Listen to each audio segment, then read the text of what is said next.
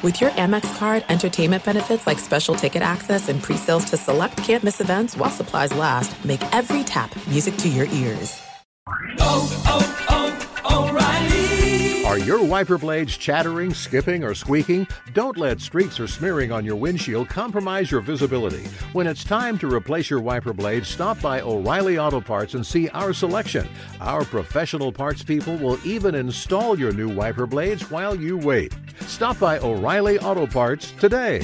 Oh, oh, oh, O'Reilly! Auto Parts. The secret to catching prize-worthy fish? Fishing like a local. Jonas Knox here with Fishing Booker. The valuable knowledge of a local guide can turn a fishing trip of no bites into the best catch of the day. Go to fishingbooker.com to discover thousands of local fishing charters from all around the world and create your perfect angling adventure with their easy to use online booking system. Visit fishingbooker.com and book your trip today. Fishing Booker, fishing trips made easy. At Bet365, we don't do ordinary. We believe that every sport should be epic. Every home run, every hit, every inning, every play. From the moments that are legendary to the ones that fly under the radar. Whether it's a walk-off grand slam or a base hit to center field. Whatever the sport, whatever the moment. It's never ordinary at Bet365. 21 plus only must be present in Ohio. If you or someone you know has a gambling problem and wants help, call 1-800-GAMBLER. Thanks for listening to the best of Outkick the Coverage podcast. Be sure to catch us live every weekday morning from 6 to 9 a.m. Eastern, 3 to 6 a.m. Pacific on Fox Sports Radio. Find your local station for Outkick the Coverage at foxsportsradio.com or stream us live every morning on the iHeartRadio app by searching FSR. This is the best of Outkick the Coverage with Clay Travis on Fox Sports Radio. For the New Orleans Saints, who entered this game as the overall favorite to win the Super Bowl, a couple of glaring flaws that I think could be issues. One is there was not a lot of time for Drew Brees to throw the football. That offensive line got beaten up by the Dallas Cowboy defensive line. The other thing was, it did not appear to me that the New Orleans Saints receivers were creating any space at all against the Dallas Cowboys secondary. That's a little bit ominous. That's one of the moves they made when they went and got Dez Bryant. Other than Michael Thomas, Drew Brees is throwing to a lot of guys who are very unaccomplished. And so if you watch this game, the windows that Drew Brees had to throw, there were not the wide open receivers that we've gotten used to. Down the stretch of the season, do the Saints have enough receivers with game breaking ability who can create space? Michael Thomas has been phenomenal, but if somebody has a lockdown secondary and can get some pressure on the quarterback, maybe this Saints offense, which right now coming into this game was the third best offense in the history of the NFL, averaging over 37 points per game, maybe it's possible that the Saints are not the juggernaut that we necessarily thought they were coming into this game. Be sure to catch live editions of Outkick the Coverage with Clay Travis weekdays at 6 a.m. Eastern, 3 a.m. Pacific on Fox Sports Radio and the iHeartRadio app. Unlike a lot of people, I don't believe you can overreact to individual NFL or college football games because they represent only one opportunity for you to review your favorite team. In the NFL, potentially for only 16 different games. In college football, potentially for only 12. And so every different window that you see is a substantial portion of an overall portrait that ultimately will reveal itself to you. So yes, it's uh, it's it's possible to overreact to one game, but you shouldn't be uncomfortable with looking at every 60 minute window and saying, what did this particular section of an overall portrait reveal about the team? To me, the Saints' loss is not as troubling as it might be to some Saints fans who are really upset about falling behind for the moment from the, the Rams in a uh, playoff setting in the event that you get to the NFC Championship game. And let me explain why I don't think it matters that much in the larger universe right now. First of all, the Saints did not play well. The Saints had virtually everything go wrong for them on the offensive side of the ball Drew Brees played his worst game of the season. and they lost by three points on the road in a game that the Dallas Cowboys were treating as their Super Bowl. That's actually what I would expect to happen for a Super Bowl champion. The Dallas Cowboy offense had very limited success against the New Orleans Saint defense, and the Saint defense gave their offense time after time opportunities to win that game last night. So, if I am a Saints fan and I am sitting looking at this game the next morning in retrospect, I'm saying, you know what? It's a tough game to lose, but everything went against us. We were on the road in a Thursday night setting, which tends to favor the home team. The Dallas Cowboys, Jason Garrett, everybody on that team basically were treating us as a Super Bowl environment. And we answered the bell to such an extent that even though we fell behind initially and didn't score in the first half, we had the ball multiple times in the second half with a chance to win that football game. And so as a result, I look at the rest of the New Orleans Saints schedule and I say, okay, let's look at the larger universe of the NFL right now. Let's say the worst case scenario system happens in this in this kind of situation. And we are looking at the overall playoff picture and how many teams in the NFC do we really feel nervous about losing to? And then on top of that, you look right now, there's a pretty substantial gap between the Rams and the Saints and everybody else. The third team right now in the NFC is the Chicago Bears, and they're 8 and 3. And New Orleans is now sitting at 10 and 2, but you look at their final four and you say, "Okay, we're going on the road against the Bucks next." The Saints should win that game. I know they lost to the Bucks in week 1. That makes me even more confident that the Saints are going to beat the Bucks, all right? Then you've got the Saints on the road against the Panthers. Maybe that's a losable game, but I also feel like the Saints should win that game. Then the Steelers come to town. That's going to be a massive game. Steelers got a tough closing schedule, and then the Panthers come to town. I think it's likely that worst case scenario the Saints go 3 and 1. Do I feel like the Chicago Bears are going to run the table? No. So that means that the Saints would still get a bye and they would still get home field for all but one game, assuming the Rams won out. Okay? Then the next step becomes if you are the Saints, where is the game we'd have to go on the road for? Would it change in some way what we do? Now, I'd rather play in a dome. I'd rather play indoor. I'd rather play on our fast track in New Orleans where our fans are crazy and zany and wild, and we know how much they can make a difference for us. But if we have to play on the road, is it really that bad to have to go to LA? It's likely to be dry. It's likely to be relatively warm. You're likely to be playing against a team that you know you've already beat that isn't a defensive juggernaut. Does it really matter in the grand scheme of things a ton if I'm a Saints fan? If worst case scenario, we end up with the two seed now and we have to go on the road and win in LA. I just don't know that that's anywhere near the equivalent of, oh, we got to go on the road in Pittsburgh. Oh, we got to go on the road in Foxborough. Oh, we got to go on the road in Kansas City, even though the, uh, sorry, Chiefs fans, you haven't won a home playoff game since 1993.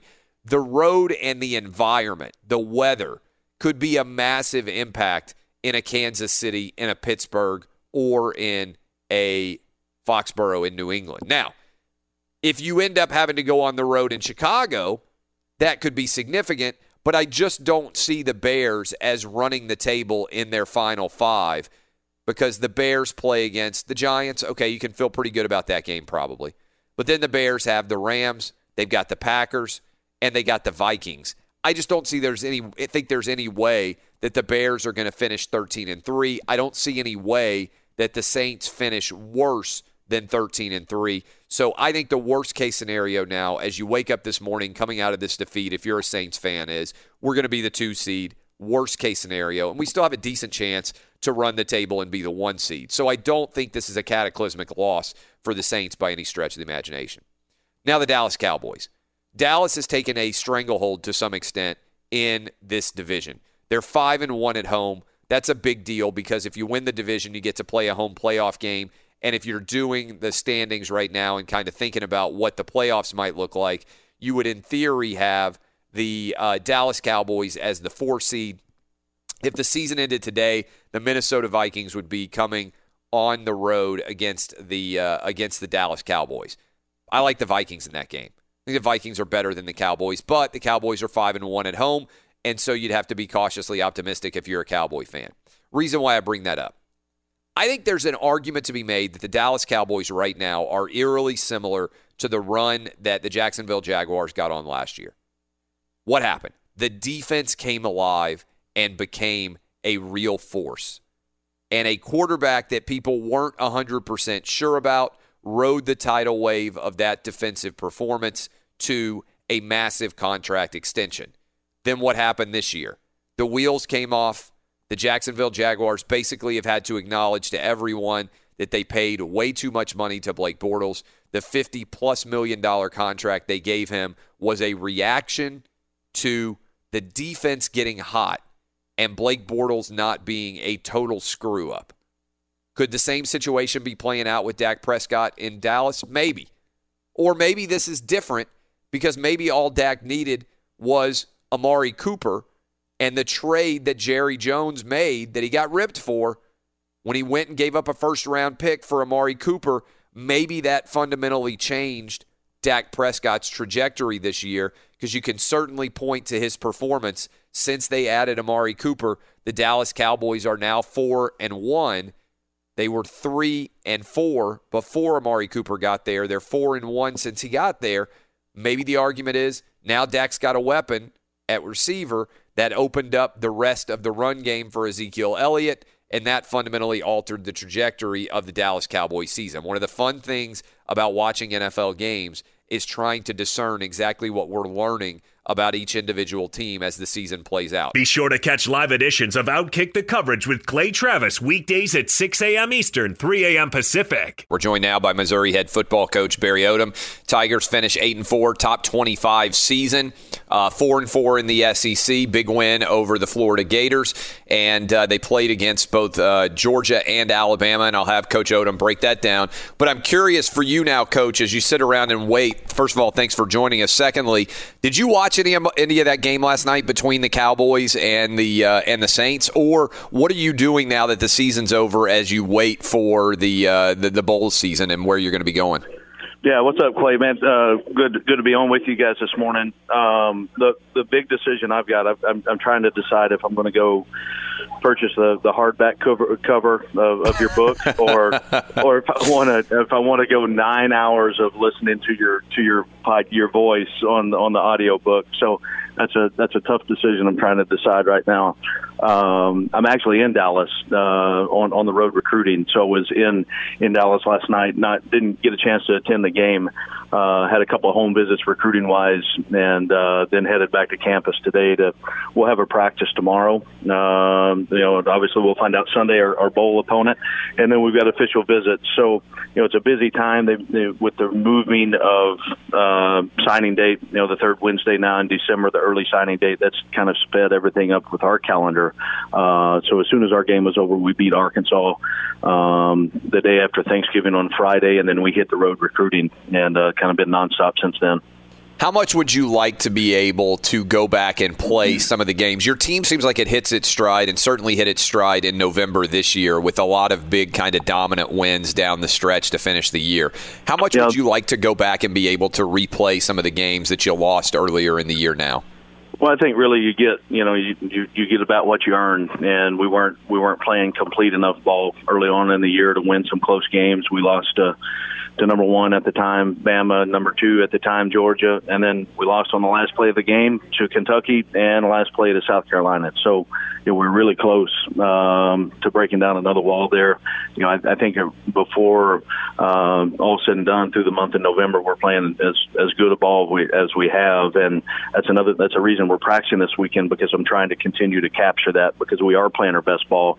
Uh, the momentum that we have, the way that we're playing together on both sides of the ball, uh, really complementing each other, and uh, excited about uh, getting into another bowl game and, and finding out where we're going to be.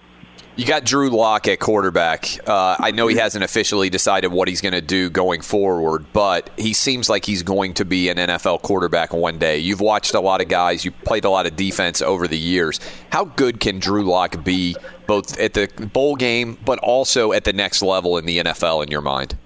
you know, just like our team, I think Drew is playing his best football, and you know he, he's playing smarter than he ever has, and I think it's because of of what he's understood on, you know, the the training, the football IQ part of it, the the understanding of of not trying to force every throw, you know, throw the check down, live to play the next snap, and uh, he's led our team this year. He's got the physical tools that's off the charts, and I think the the thing that he's done most since the end of the year last year until today is put himself in position, understanding the game and playing smart football. Um, you know, he's had every team, you know, in the in the league through through our uh, watching practices the last you know couple months, and you get in conversations with kind of what they're thinking. He's gonna he's gonna be a really high draft pick, and I think he's gonna play ball for a long time.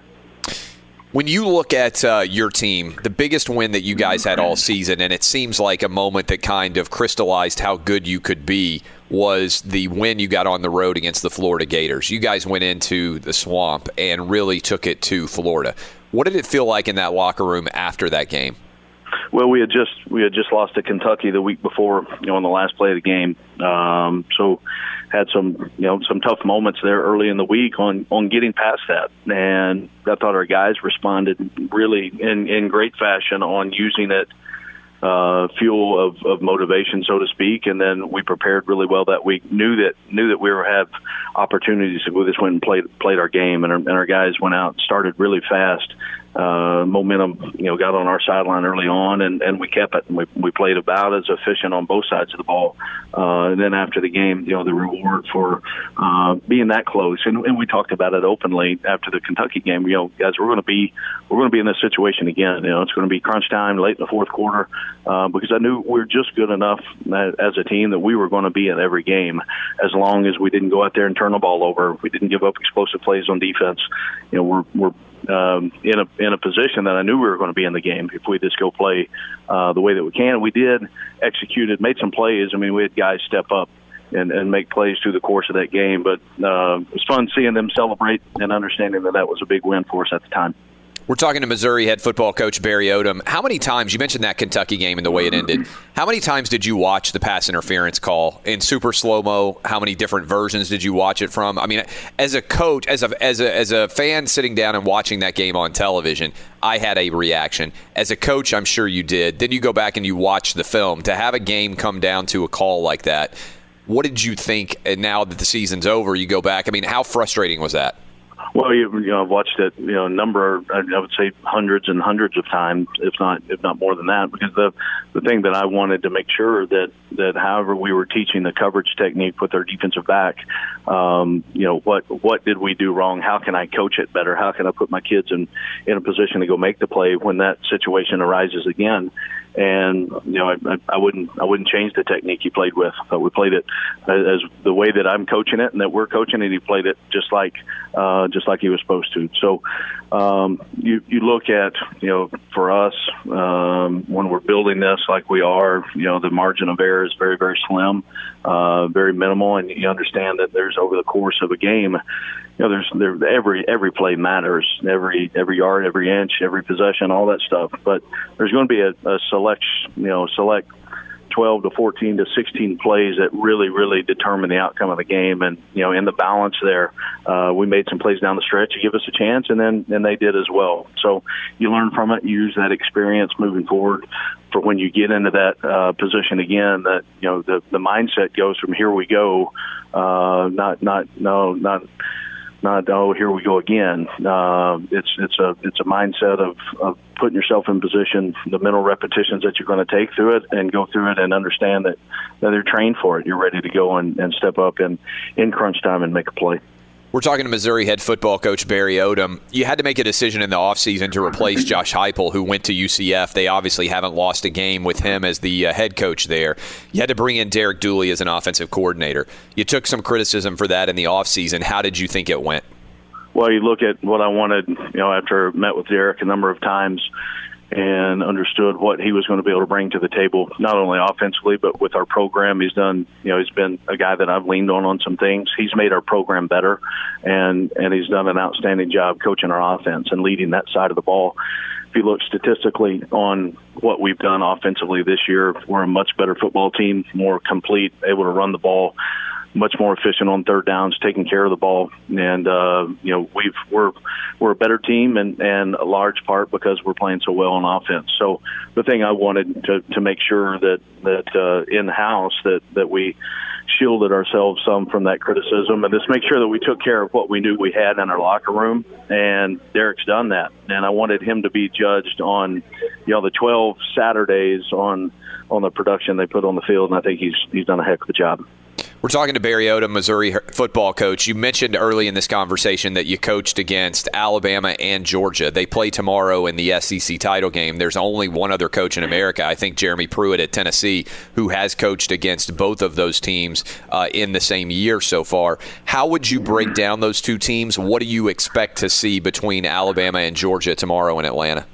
Well, we played them both, you know, decently early in the season. Uh, Georgia, I think, was game four for us, and then Bama was game six. Uh, the thing that in, in our conference and league, it's a line of scrimmage league, and you know, I think it, it's always going to be that way. And you look at what the way that both of those programs are built, and you just start with the line of scrimmage on both sides.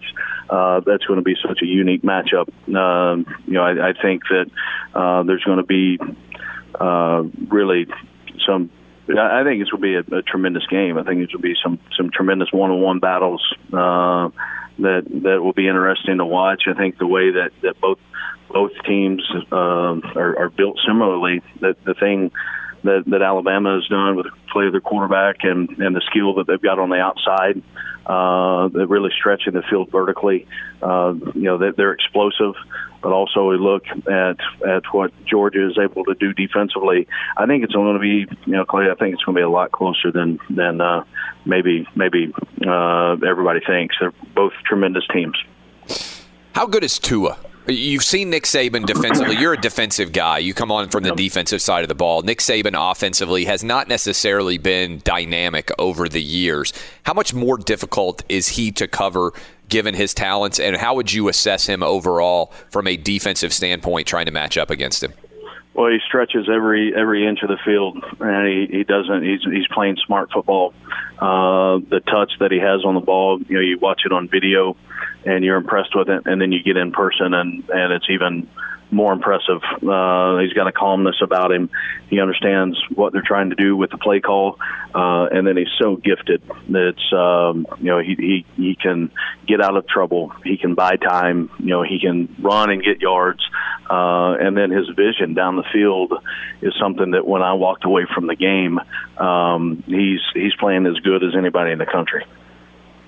You uh, said you're on the road recruiting right now. You finished your third year at Missouri. What is the response that you're getting from recruits? And I know you've gotten some interest because you guys have had a good season. You've gotten interest from other jobs. How would you kind of assess the overall status of the program right now and your future there? Well, we're winning and we're winning in our conference, and uh, you know we ended up with a 500 record this year. Uh, we understand what we have coming back. A lot of returning starters on both sides of the ball. We've recruited our staff has recruited really well. We played a lot of freshmen. I think we played you know, we played 13 true freshmen last year. We played 15 this year. We're we're young in most spots. We were losing our quarterback and a receiver and our right tackle offensively, uh, and on the defensive side, you know, losing three or four guys. But we we've played a number of guys. We've got a um, you know a really solid foundation coming back.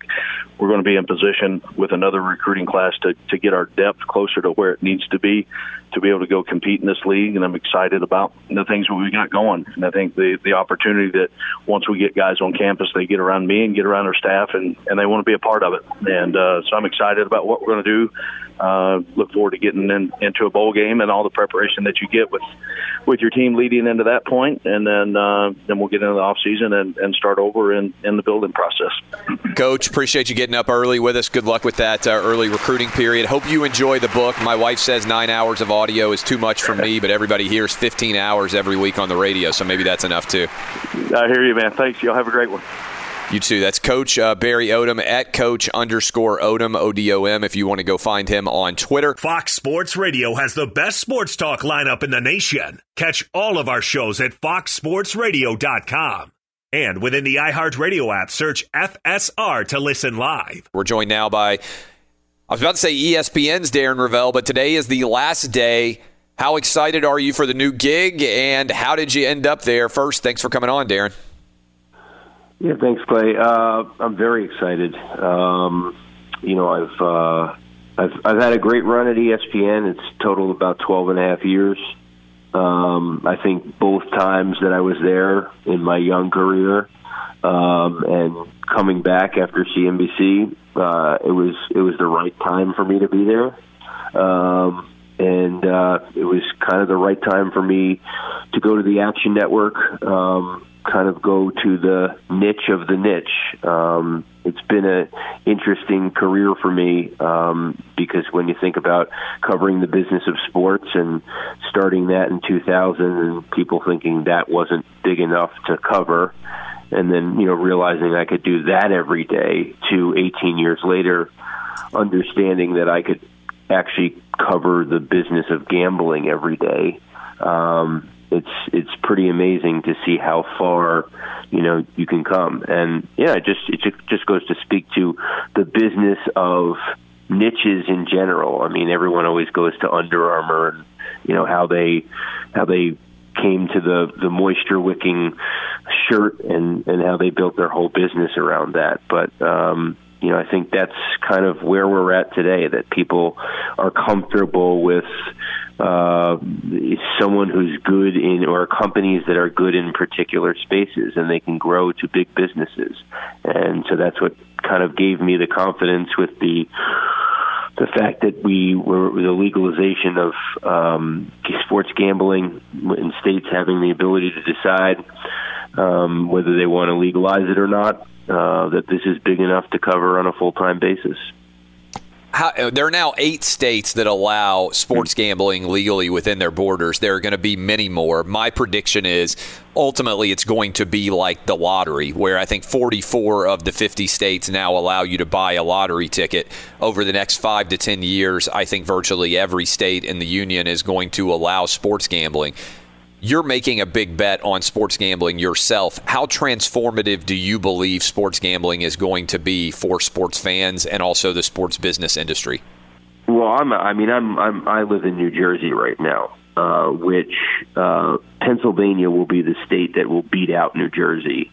Uh, but them together by 2022 will will beat out Nevada.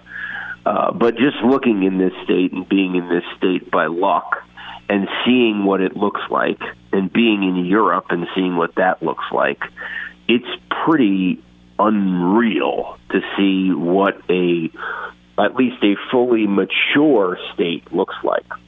You know, we don't know what a fully mature US looks like, but what a state looks like. And I'm talking about an old institution like a, a train you know, like New Jersey Transit. I, I'd love to be the guy who sells sponsorship for New Jersey Transit. I mean, the guy hasn't gotten a call in like seven years, you know, and he and he makes commission, and then all of a sudden, like DraftKings and FanDuel and William Hill and Caesars and eight eight eight, and all of them say, "Oh my God, this is this is perfect."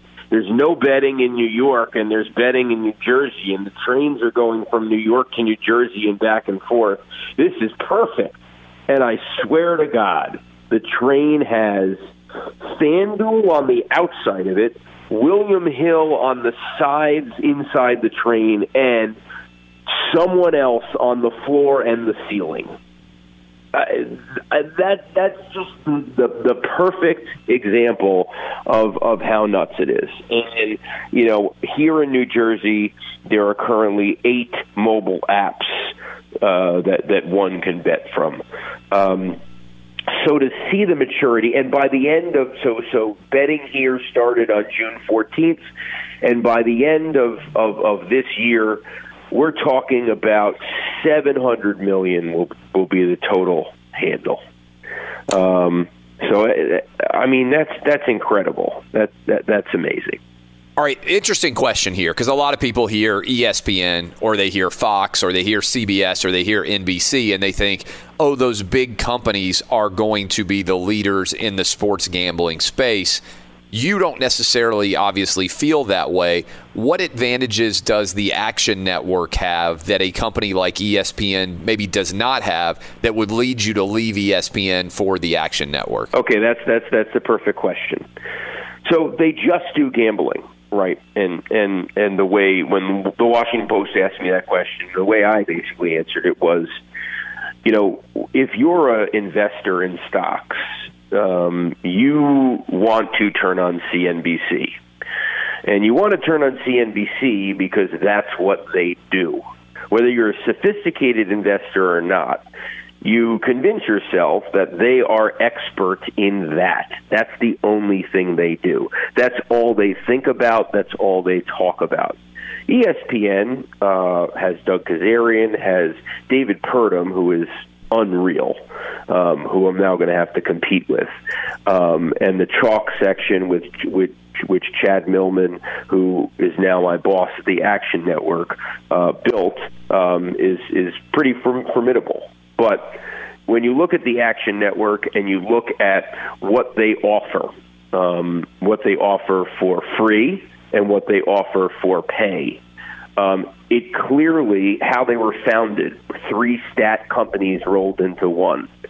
It it clearly makes the better uh, better at betting um, than any other um, organization out there. Now, here's the thing that really what made me comfortable going there. They don't take bets, which was important to me because I still want to be a journalist and I don't want to be guided by by hey, you know, do this uh, because you know we're going to make more money on it.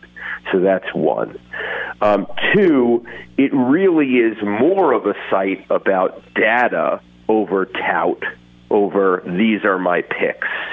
Um, and so th- that's what really makes the Action Network better and, and, and kind of has a greater strength than anyone else out there. If you go, you can see the strength of the data, how it was built, and how it makes the gambler more comfortable with what they're about to bet.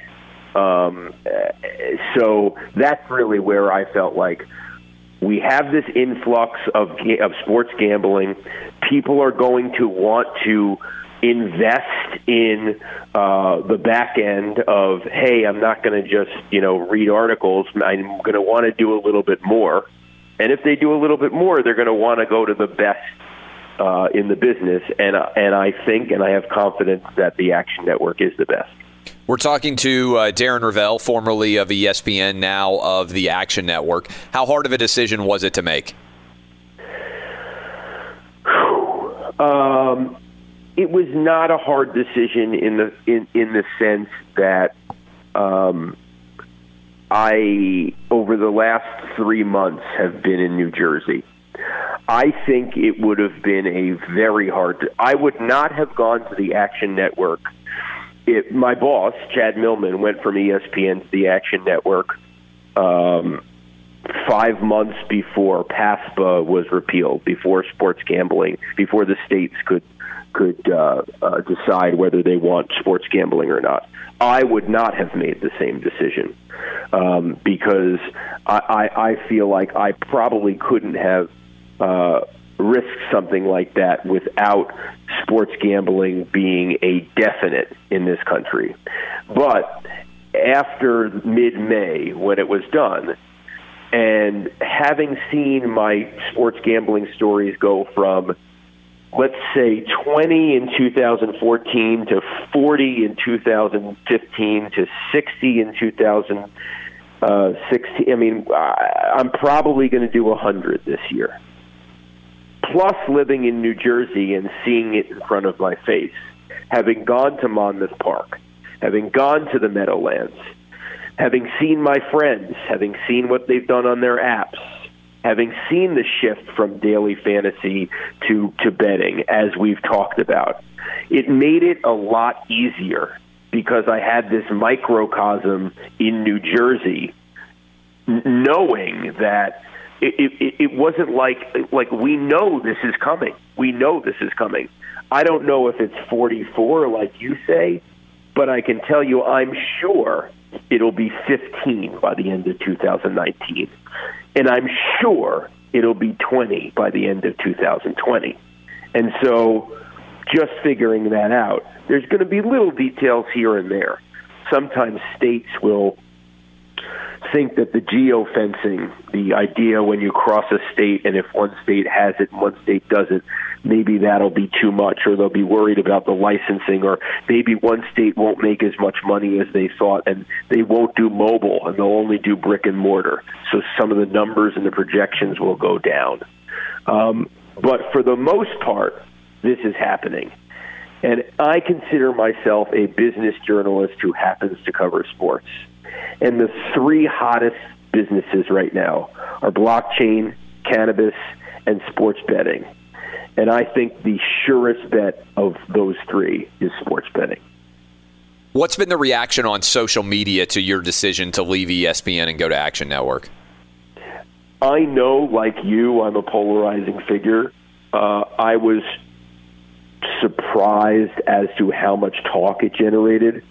Um, and I think some of it has, I think a lot of it has to do with the move was another step for sports gambling. I think some of it was, you know, the show that you guys do. Um, but you were like you were ready. You've been all in on sports gambling for five years, talking. That's about exactly it. So, that's like, exactly your right. I saw this. I saw this coming, and I said this is going to be massive, and I am hopping on the sports gambling train. I was in the spring Long for when the argument was made. Yeah, and you, Right. you're you to your credit see the business opportunity here too. I think the smarter people in our industry are starting to get on the train and realize how transformative this is going to be. Right, but this is still in the in Infancy. very very early stages. But the fact that the fact that uh, I'm getting on the train and and basically saying I'm going to do I'll still do sports business, but I'm going to do mostly sports gambling. I think took people aback a little bit um, and said, "Whoa, wow!" Um, and I think it allowed some people. I mean, I know that the press kind of used it as a "Wow, sports gambling. It's it's it's this is real." Um, so I was surprised at the amount of coverage it got, but I think a lot of it really was this was another signpost that sports gambling is very real. Darren Rovell, I'm excited you can now come on the show. I'm excited to have you on in the uh, weeks and months ahead. Congratulations on the move, and uh, look forward to seeing how things go for you at the Action Network, my man. Thanks, Clay. That's Darren Rovell. Go follow him on Twitter at Darren Rovell. Be sure to catch live editions of Outkick the Coverage with Clay Travis weekdays at 6 a.m. Eastern, 3 a.m. Pacific on Fox Sports Radio and the iHeartRadio app. Let's cue the music, boys. I have got eight gambling picks for you. We've been winning at a high rate all season long. If you've just written down these picks and played them, you've made a lot of money this season. All I ask is that you be kind to me, Santa Clay, and respect the picks. All right, are you ready? Let's cue the music, boys. Guess who's back? It's time AKA Mr. Make It Rain on them. for Clay Travis to make us rich, I'm rich. including the legendary, famous, well known talk of the town, most celebrated I'd buy that for a dollar. Blood Bank Guarantee. Utah tonight against Washington is the play. Utah, the Utes, Kyle Whittingham, they get it done. They cover the plus five or plus five and a half in the Pac 12 title game. That's tonight. It's happening tonight, Friday night. MTSU, they won 27 to 3 last week against UAB. They're playing UAB again. You know what's going to happen? They're going to win again. They're a one point favorite in the Conference USA title game. Memphis plus three and a half, and I love the over in this game. Both these teams are going to run the football a lot. Neither one has a defense to stop the run. I like Memphis actually to win this game outright, and I like the over. I think Memphis is going to break the UCF winning streak. Northwestern at Ohio State. You heard us talking with Joel Klatt earlier. I like Northwestern plus 14 and a half against Ohio State. Texas and Oklahoma tap the veins, boys and girls. The blood bank guarantee. Texas, Oklahoma, the over is going to hit. The over is going to hit. Put every spare dollar you have on the over in this one. Georgia plus 13 versus Alabama. And Clemson, Pittsburgh, the over 52 in this one. That is eight winners. They're also up on outkick.com if you're on your way to work and you're not able to write them down. Oh, oh. Are your wiper blades chattering, skipping, or squeaking? Don't let streaks or smearing on your windshield compromise your visibility. When it's time to replace your wiper blades, stop by O'Reilly Auto Parts and see our selection. Our professional parts people will even install your new wiper blades while you wait. Stop by O'Reilly Auto Parts today. Oh, oh, oh, O'Reilly. Auto Parts. At Bet365, we don't do ordinary. We believe that every sport should be epic. Every home run, every hit, every inning, every play. From the moments that are legendary to the ones that fly under the radar. Whether it's a walk-off grand slam or a base hit to center field. Whatever the sport, whatever the moment. It's never ordinary at Bet365. 21 plus only must be present in Ohio. If you or someone you know has a gambling problem and wants help, call 1-800-GAMBLER. I'm Katya Adler, host of The Global Story. Over the last 25 years, I've covered conflicts in the Middle East, political and economic crises in Europe, drug cartels in Mexico. Now I'm covering the stories behind the news all over the world in conversation with those who break it. Join me Monday to Friday to find out what's happening, why, and what it all means. Follow The Global Story from the BBC wherever you listen to podcasts. Xfinity has free premium networks for everyone this month, no matter what kind of entertainment you love. Addicted to true crime? Catch killer cases and more spine-tingling shows on A&E Crime Central. Crave adventure? Explore Asian action movies on Hi-YAH. Searching for something extreme? Check out skating, snowboarding, and more on Fuel TV Plus, the global home of action sports. And find crowd-pleasing bops on iHeartRadio's Hit Nation playlist. There's new free shows and movies to love every week. Say free this week in your Xfinity voice remote.